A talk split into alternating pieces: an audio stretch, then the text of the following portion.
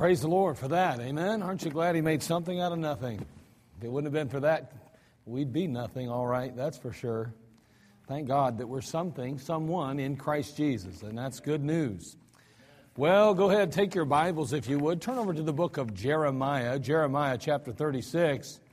Jeremiah chapter 36.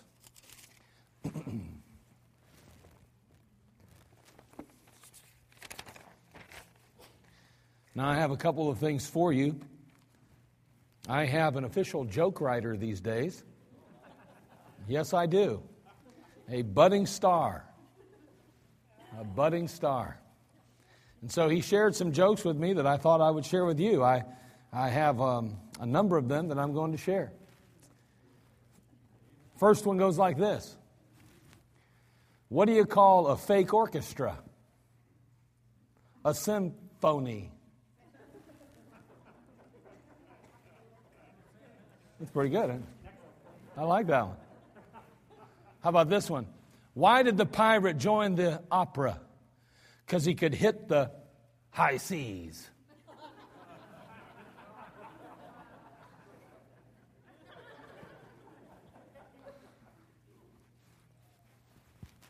Caleb, go ahead and stand up. There's my official joke writer right there. Caleb Orr. Yeah, it's good So Hold on, we're not done yet. You can have a seat, brother. Yeah. I don't want you stealing all the thunder. Ludwig von Beethoven is still decomposing.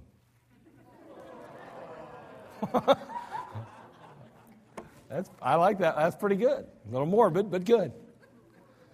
Why did the cops arrest the tree? He seemed shady. Oh, by the way, I want you to know, he wrote those himself. He didn't read those somewhere. He wrote those. Amen? Thank you, Caleb. I appreciate those. Those were good. Yeah, some good stuff. One day he's going to write a book on joke, a joke book. He's going to send me a copy, all signed by Caleb, and you're not going to charge me for it. right? It'll be free one, right? Okay, good. All right, good. Sounds good. Okay. Jeremiah chapter 36. Beginning in verse 18, we started, or we've been dealing with this uh, series for a little while. Of course, I took a few weeks sabbatical or took a few weeks off, but uh, we've been talking about getting back to God. And as we talked about that, we said we need to get back to God for our country, for our culture, for our children, for our churches. And we started off by saying, okay, if we're going to get back to God, we need to get back to the Bible. Back to the Bible. And so we spent some time talking about that.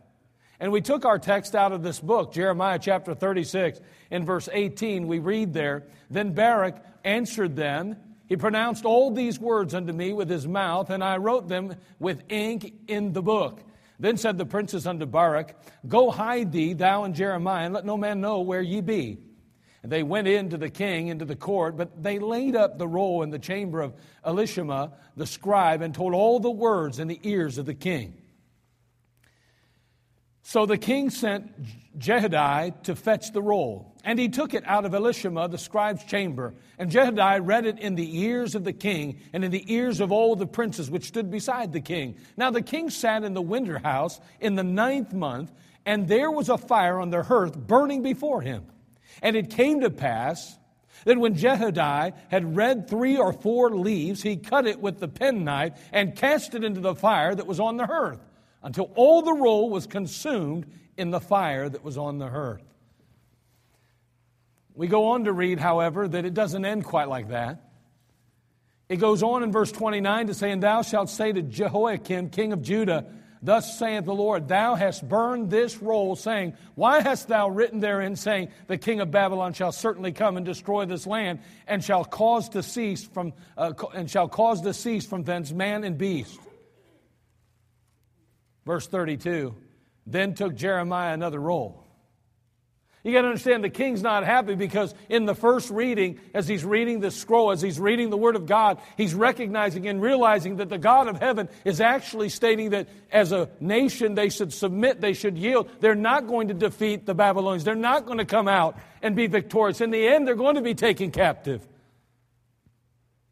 He didn't like that kind of response. He didn't want to hear that news. He, certainly, that can't be from God. That cannot be from Jehovah. It cannot allow some wicked nation to take us and to, to, to, to somehow punish us. I mean, we're God's people. Well, he wasn't real happy, and so nonetheless, he cuts up the roll. He destroys the Word of God. He burns it in the fire. But we see that you don't get rid of God's Word that easy. Verse 32 Then took Jeremiah another roll and gave it to Baruch the scribe, the son of Neriah, who wrote therein the, from the mouth of Jeremiah all the words of the book which Jeremiah, Jehoiakim, king of Judah, had burnt in the fire.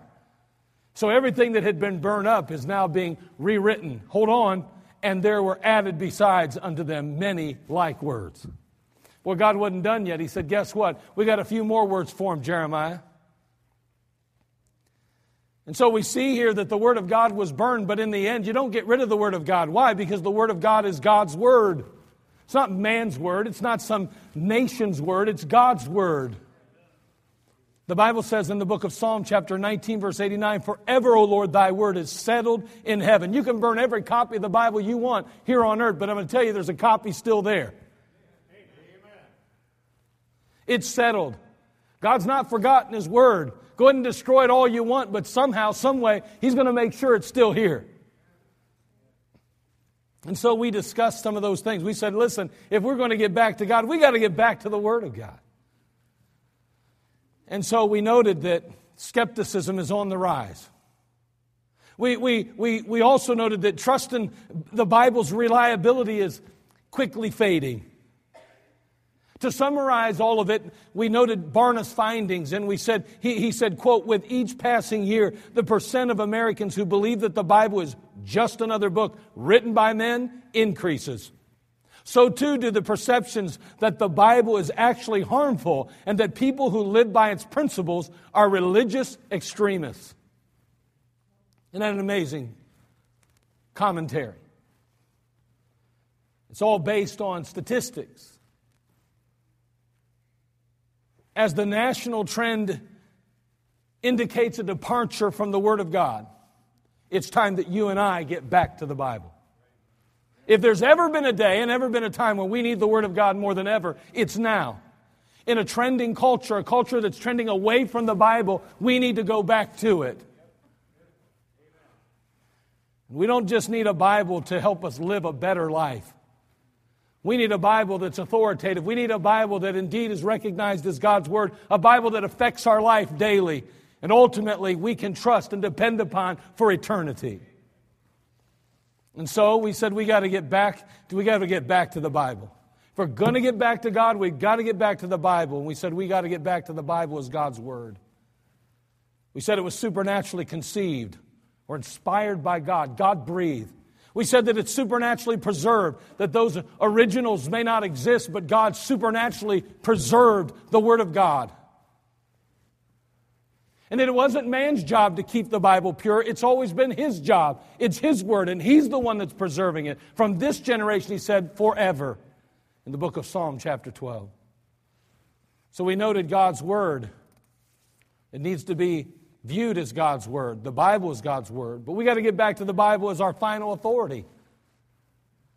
We said, How sad, and, and, and listen, I, I thought about this. How sad is it when we stand up and shout concerning the inerrancy of Scripture, but then neglect the authority of it in our lives? Oh, the Bible's the Word of God, but then we don't allow it to be the authority in our life. Boy, how hypocritical is that? The Bible says in John 17, 17, sanctify them through thy truth, thy word is truth. And so, statistically, we see again a, a rapid changing moral code, a departure from biblical absolutes. Among those adults of no faith, two thirds agree, or 67% agree that only truth, that the only truth one can know is whatever is right for one's own life. Can you imagine that? Two thirds of adults Two thirds of American adults say that the only, that, that, that, that the, the only truth one can know is whatever is right for one's own self. That's an amazing, amazing concept, a sad concept. Matter of fact, it goes on. Statistically, it says about two thirds of all American adults, again, 65% agree either strongly or somewhat that every culture must determine what is acceptable, mor- uh, what is acceptable morality for its people. That the culture needs to determine that, that society itself needs to determine what is acceptable morality in it. And so we see that we need to get back to God by getting back to the Bible. The Bible is God's Word, and the Bible is our final authority. And so today I want to begin by picking up with that idea of, the, of, of getting back to the Bible as our final authority. There's a few others we'll discuss as well, but I want to, I'm wondering to myself a little bit, and I'm, I want to answer the question a little bit what has undermined God's Word and its authority in, in our, our culture, even in the church? What's done that? I mean, we need to get back to it as our final authority. And you say, well, we do believe it's our final authority. Do we? And so let's consider, I begin, as we begin to like pick up where we left off, let's begin with that thought. What has undermined God's word is its, and its authority today? And then we'll move along in our lesson or message, and we'll hope to get through the rest of this particular one tonight. So let's go ahead and pray. Father, we come to you. We thank you again for this privilege and opportunity, Father, just to go to your word. What a precious book it is. And, and Lord, it's your word. It's, it's so precious to us.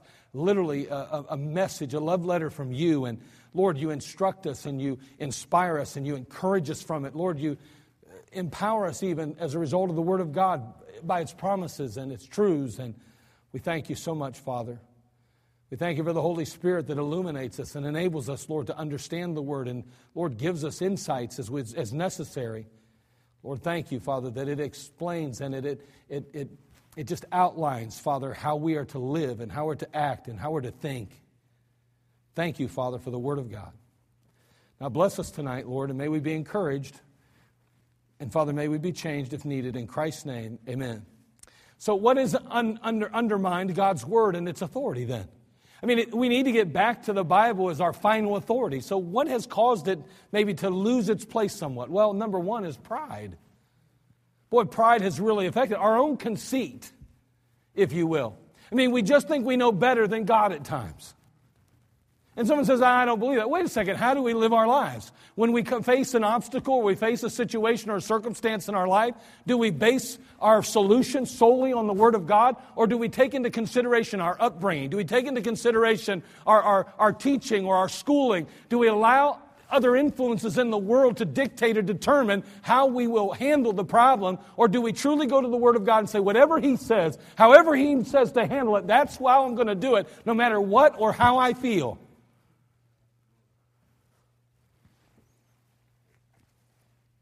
our pride, we start to think, well, you know what? I know what God says, but.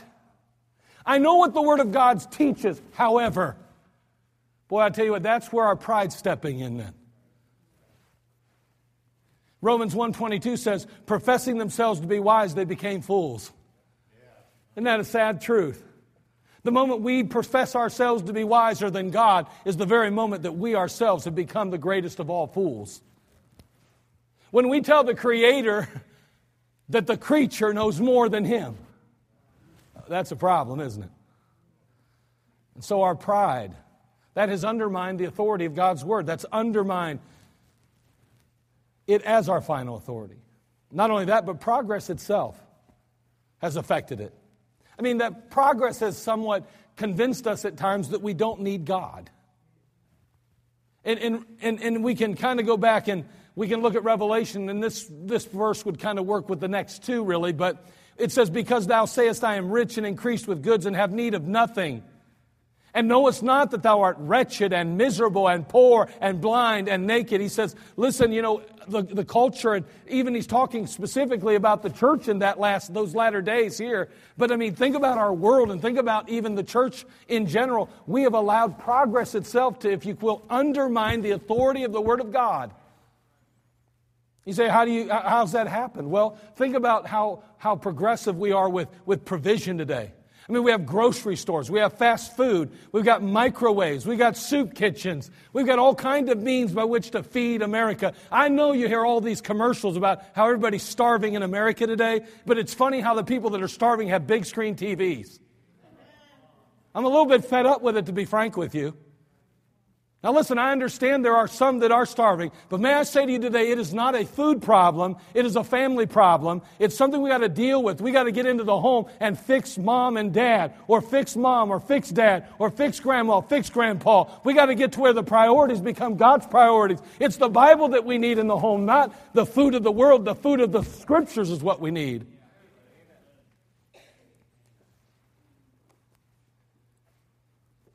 Well, we need God's word. And we say, well, we have need of nothing.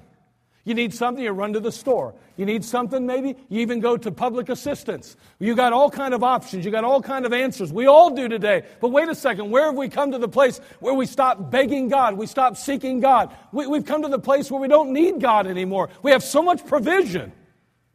We're the richest nation in the world, or one of the richest. Sadly enough, we're starting to say things like that where before we had no doubt we were. Provision. What about protection? What in the world do we need God's protection for when we've got the armies that we have, the technology within the military that we possess? I mean, you think about the police and the security systems and the lawyers and the courts, and really, if you even, all your rights are, are being affected, you can get a hold of the ACLU or some other group to, to represent you and to meet your need and to stand up for you and to take your position and to help you get through that tough time. I'm telling you, what do we need? God. We need the Word of God. We've, we, are so, we've made so much progress in provision and protection. What about prosperity itself? Then we got our cars and we've got our homes and we've got things, more things than we ever need. The majority of us could do well by going through our closets and our drawers and throwing away some things. We've got so much. It's undermining the authority of the Word of God in our lives. Our pride, our progress, our public schools, our institutions of higher learning. Anytime a system of higher learning believes itself to be higher than God, there's a problem. In 1 Timothy 6:20 the Bible says, "O Timothy, keep that which is committed to thy trust, avoiding profane and vain babblings and oppositions of science falsely so called." I'm going to tell you something, and don't, don't rest your hat on a Christian school, my friend. You better make sure you know what they're teaching too, because not all of them are standing where they need to stand either. It's obvious today that in the school system we've removed the Bible, we've removed prayer, we've replaced it with evolution and relativism and secular humanism, tolerance, and maybe other anti God philosophies. It's quite obvious. But I'm going to tell you something even within the Christian home today, these influences are taking root.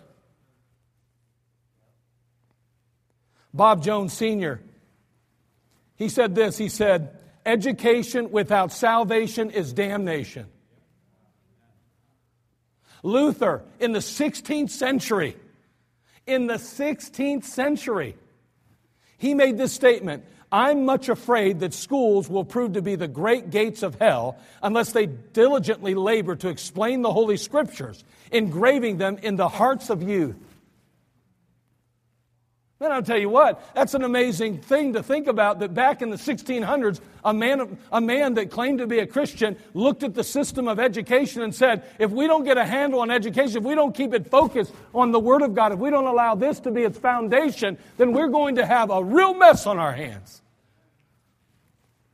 Thank God for Christian teachers. And thank God for Christians in the school system that are standing for Christ. But I'll tell you what, we've seen the undermining of the authority of God's word through our, because of our pride and our progress. Our public schools. What about public television? Proverbs 13 20 says, He that walketh with wise men shall be wise, but a companion of fools shall be destroyed. Austin L. Sorensen, in a book called Pain Where Pain, uh, Pain Pill Can't Help, pain where pain pills can't help. It, it's, it's about television, and he's, he's sharing some statistics. And it's, I guess the focus of it is basically this the television set, he says, has designed our pattern for thinking and thus living. He goes on, today, the first thing to captivate the infant in the cradle is probably that iridescent, inexhaustible screen. At least one study has shown that By the age of three, children are purposeful viewers who can name their favorite programs. By the age of three. Young children, two to five years old now, he goes on, watch television over four hours every day, nearly 30 hours a week. That's more than 1,500 hours every year. By the time a youngster enters first grade, he or she had 6,000 hours of television viewing. I don't know if that alarms you, but that's a problem, I think. I think that's a real concern. I ran into a mother that's not even a Christian one uh, not, not too awfully long ago, right before I left to here this last few weeks. Got to talking to her at the door. She began to share with me a truth. She said, I do not let my child, uh, I don't let my child uh, watch television. I have friends and family that do, and they tell me I'm nuts. Said the only television my child does watch, and she does permit some, is educational things. Her two year old counts to 100. Her two year old can literally talk. I'm like, what? I don't know if that's exaggeration from a mother that's extremely proud or if that's legit, but I'm going to tell you something. We are dumbing down our children by putting them in front of a television set. And we're doing it out of convenience because it's a cheap babysitter in most cases. May I encourage you to be very careful what you allow to influence your children. And by the way, there's not that much of television that isn't undermining the authority of the Word of God.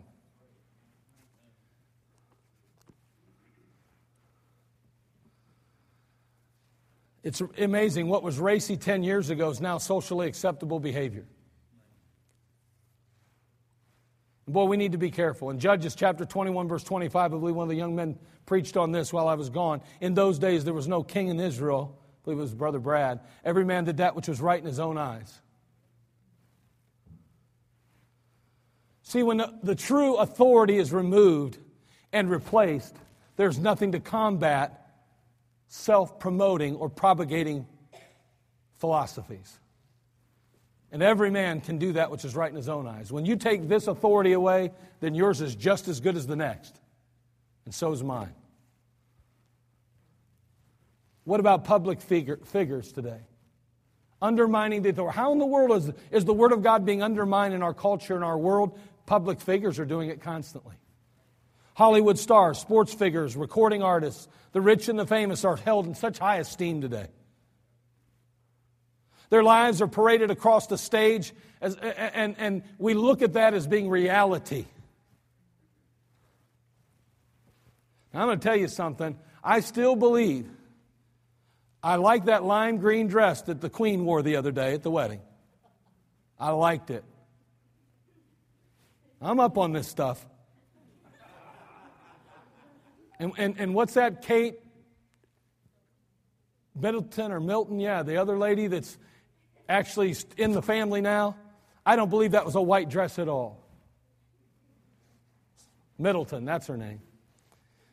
It was an off white which means it was perfectly acceptable. That's my fashion statement for the day. But I'm going to tell you what, we see today that unfortunately sports figures and those that have money and those that are up in echelon and, and, and, and so forth, they have a tremendous amount of influence. And unfortunately, the real tragedy to all this is that in many cases their lives are desperately miserable. Desperately miserable. And yet we somehow have bought into the idea that their lifestyle and their ideology and their philosophies are so liberating and lead to so much success, so much happiness, when that is so untrue. Well, I'll tell you what, we're undermining the authority. Oh, by the way, what about pastors, priests, and politicians? You can't take them out of the equation. I'm going to tell you what, the, the Word of God is not safe among any group anymore, it seems. Sadly enough, even preachers, if you're not careful, find their way to undermine the authority of the Word of God.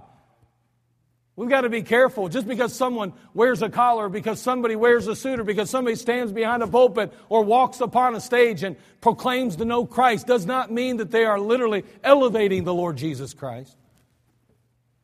And that's why you ought to keep your Bible close, and that's why you ought to always check it, and you ought to review the Word of God. You ought to look at it yourself. You ought to take into consideration what is being said and make sure that it's aligning itself with the Word of God and not take just my word for it.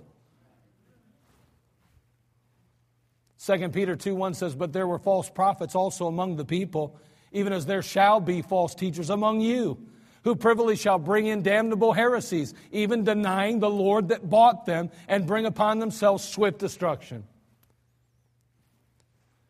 We need to get back to the Bible.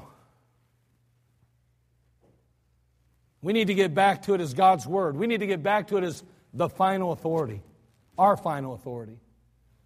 But not only that, we need to get back to the Bible as our faith and practice. Yes, final authority, but also that faith and practice. If we believe that the Bible is the Word of God and elevate it to its rightful place in our lives, then it will be the object of our faith and practice. It'll be the foundation for it. When that takes place, we will be doers of the Word. Look, if you would, in James chapter 1, verse 22. Again, we'll be doers of the Word.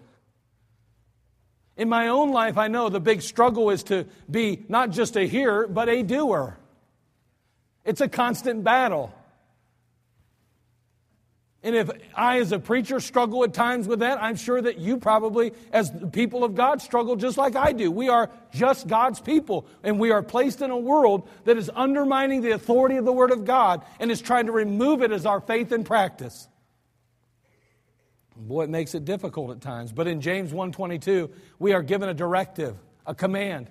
He says, "But be ye doers of the word and not hearers only, deceiving your own selves."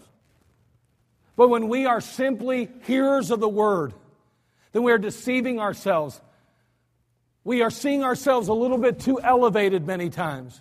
We recognize ourselves as being quite spiritual when in reality we aren't as spiritual as we believe ourselves to be. We are deceiving ourselves if we're not literally allowing the Word of God to be the basis of our faith and practice. Then we're probably not everything we believe ourselves to be. And we're simply deceiving ourselves. And we will allow it to affect our lives. If indeed we put it, the Word of God in its rightful place, then we will be doers and not hearers only and we'll allow it to affect our lives. We'll allow it to affect our every relationship. We'll allow it to affect our attitude, our actions, our desires. It'll affect our goals and our aspirations, our priorities, our decisions. It'll affect our future. If it indeed is the authority in our life and the basis of faith and practice.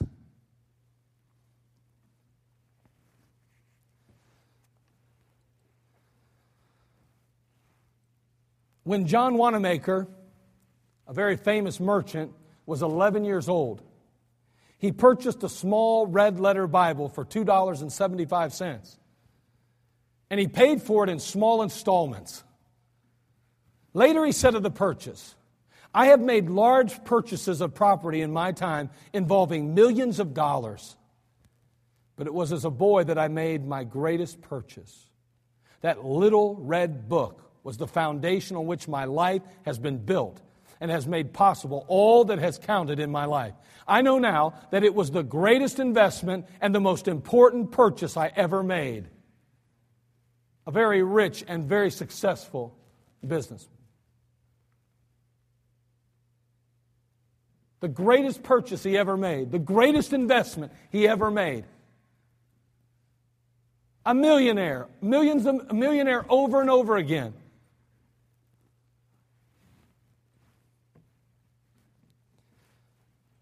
if indeed we're going to get back to the Bible, we need to get back to the Bible as God's Word. We need to get back to the Bible as our final authority. We need to get back to the Bible as our faith and practice. And we need to get back to the Bible as our only hope. Our only hope. Let's take our Bibles, turn to the book of Psalm, chapter 119.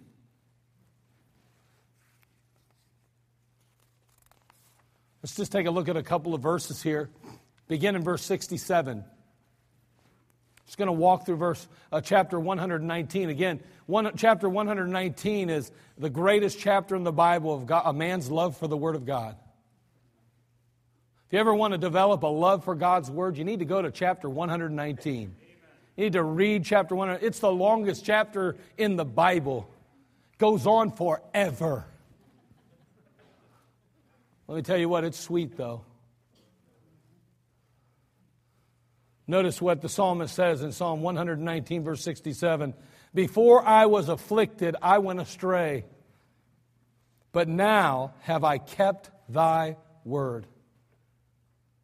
He said, Man, I, I, mean, before I was afflicted, I went astray. I was, I, I, was finding it so smooth and so easy going that it was easy to go my own direction, do my own thing. But now, because of that affliction, oh man, let me tell you something. I've kept thy word now. I, I don't go astray now. Now the word of God has taken the rightful place that it belongs in my life. Let me ask you something. If the Bible doesn't have its rightful place in your life, my life, what does God have to do to put it there? Why don't we just allow the Word of God to be what it ought to be in a Christian's life? Every believer ought to make the Word of God important. It ought to be valuable, and it ought to be truly our hope. In Psalm 119, 105, look at what the psalmist says about the Word of God again. Man, that's amazing to me, though. That psalmist, he looks at his trials, he looks at his trouble, and he says, Man, those things right there, I got to thank you for them, Lord, because those made me understand how much I needed you and your word. Psalm 119, verse 105 Thy word is a lamp unto my feet and a light unto my path. I mean, how many times have we dismissed the word of God in our lives? How many times have we set it aside for some other wisdom? someone else's perspective. Let me listen to Dr. Phil. Let me, uh, you know, uh, hear what Oprah has to say. Let me hear what some other sports figures' pers- uh, uh, position is on the subject. Let me hear what some preacher believes or thinks. Let me run to the internet and get the answer. Why don't we go to God's Word?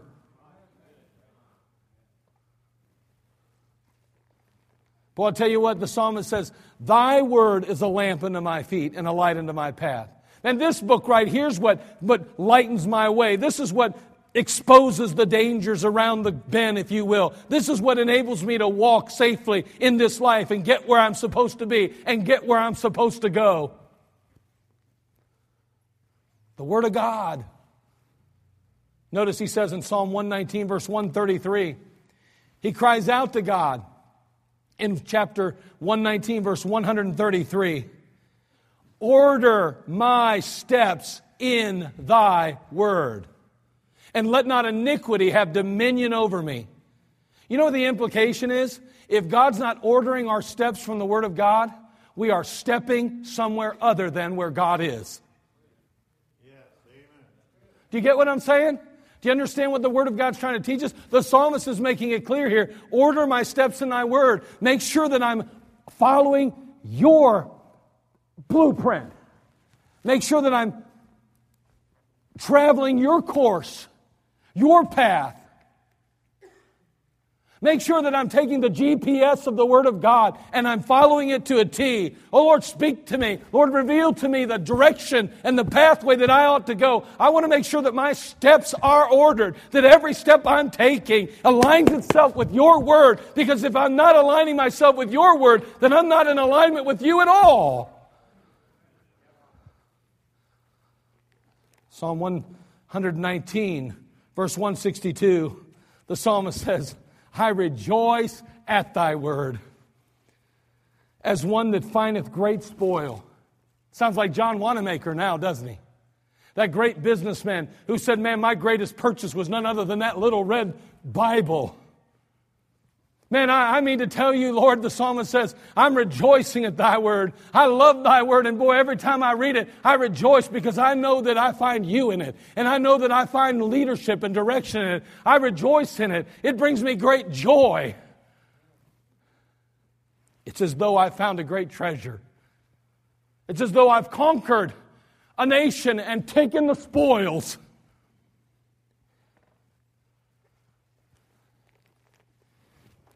It ought to be our only hope. I mean, when trouble hits, when trials strike, when situations and circumstances in our lives raise their ugly head, when our, our marriages are struggling and when our children are going astray and when life seems to be overwhelming us, it ought to be the Word of God we turn to first. We ought to find great hope in the Word of God.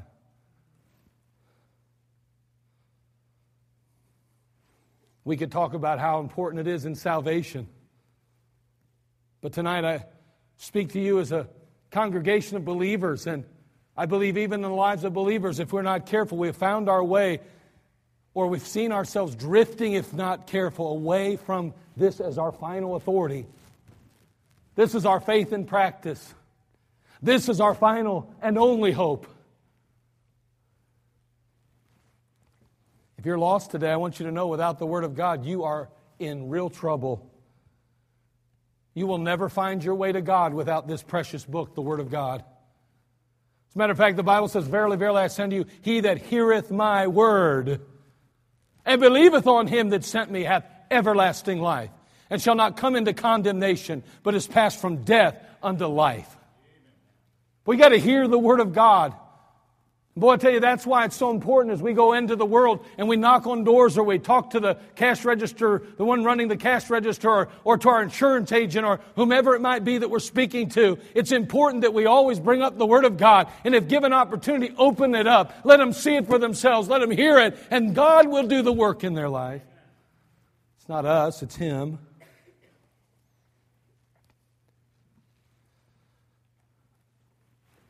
So here's the real question tonight, I guess.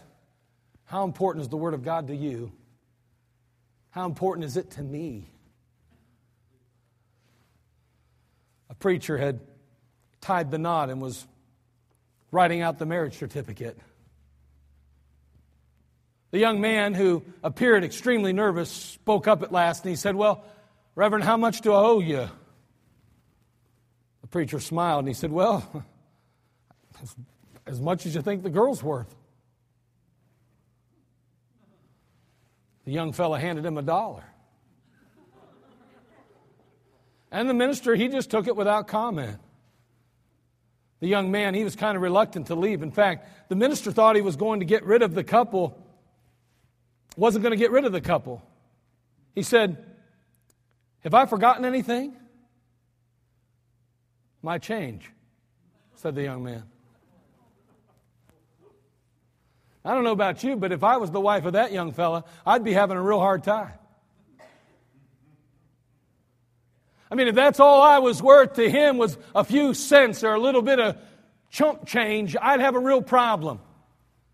And I say today that this book, the Word of God, ought to have tremendous value in our lives.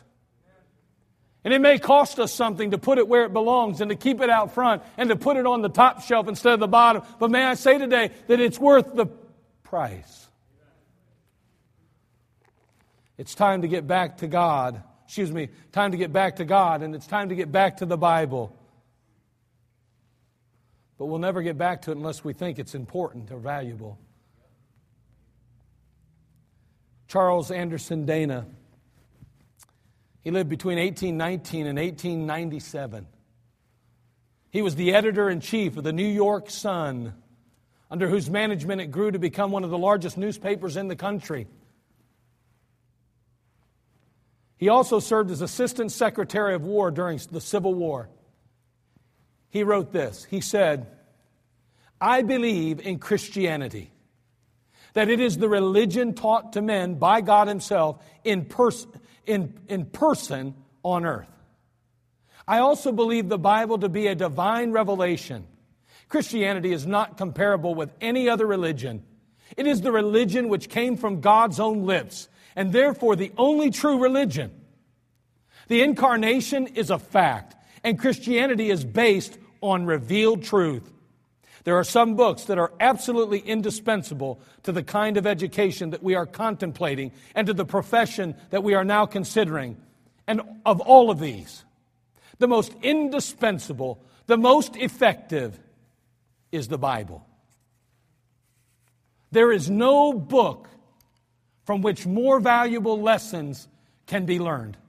I am considering it now as a manual of utility or professional preparation and a professional use for, for as a excuse me and a professional use for a journalist there is no book whose style is more suggestive and more instructive from which you learn more directly that sublime simplicity Ah, wait excuse me i need to say this this very they used to really they were smart in those days there is no book whose style is more suggestive and more instructive, from which you learn more directly that sublime simplicity which never exaggerated, which recounts the greatest event with a solemnity, of, of course, but without sentimentality or affection, none which you open with such confidence and lay down with such reverence. There is no book like the Bible, he said. Can you believe that? I mean, we're talking about the secretary, the assistant secretary of war during the Civil War, elevating the Word of God, magnifying the Word of God, lifting up the Word of God.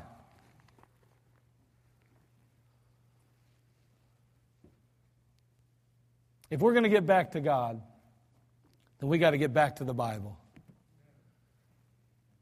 The Bible is God's Word, our final authority, our faith and practice and our only hope. May God help us as believers to put the Bible where it belongs, to elevate it to its proper place in our life, our marriages, our homes, and our churches.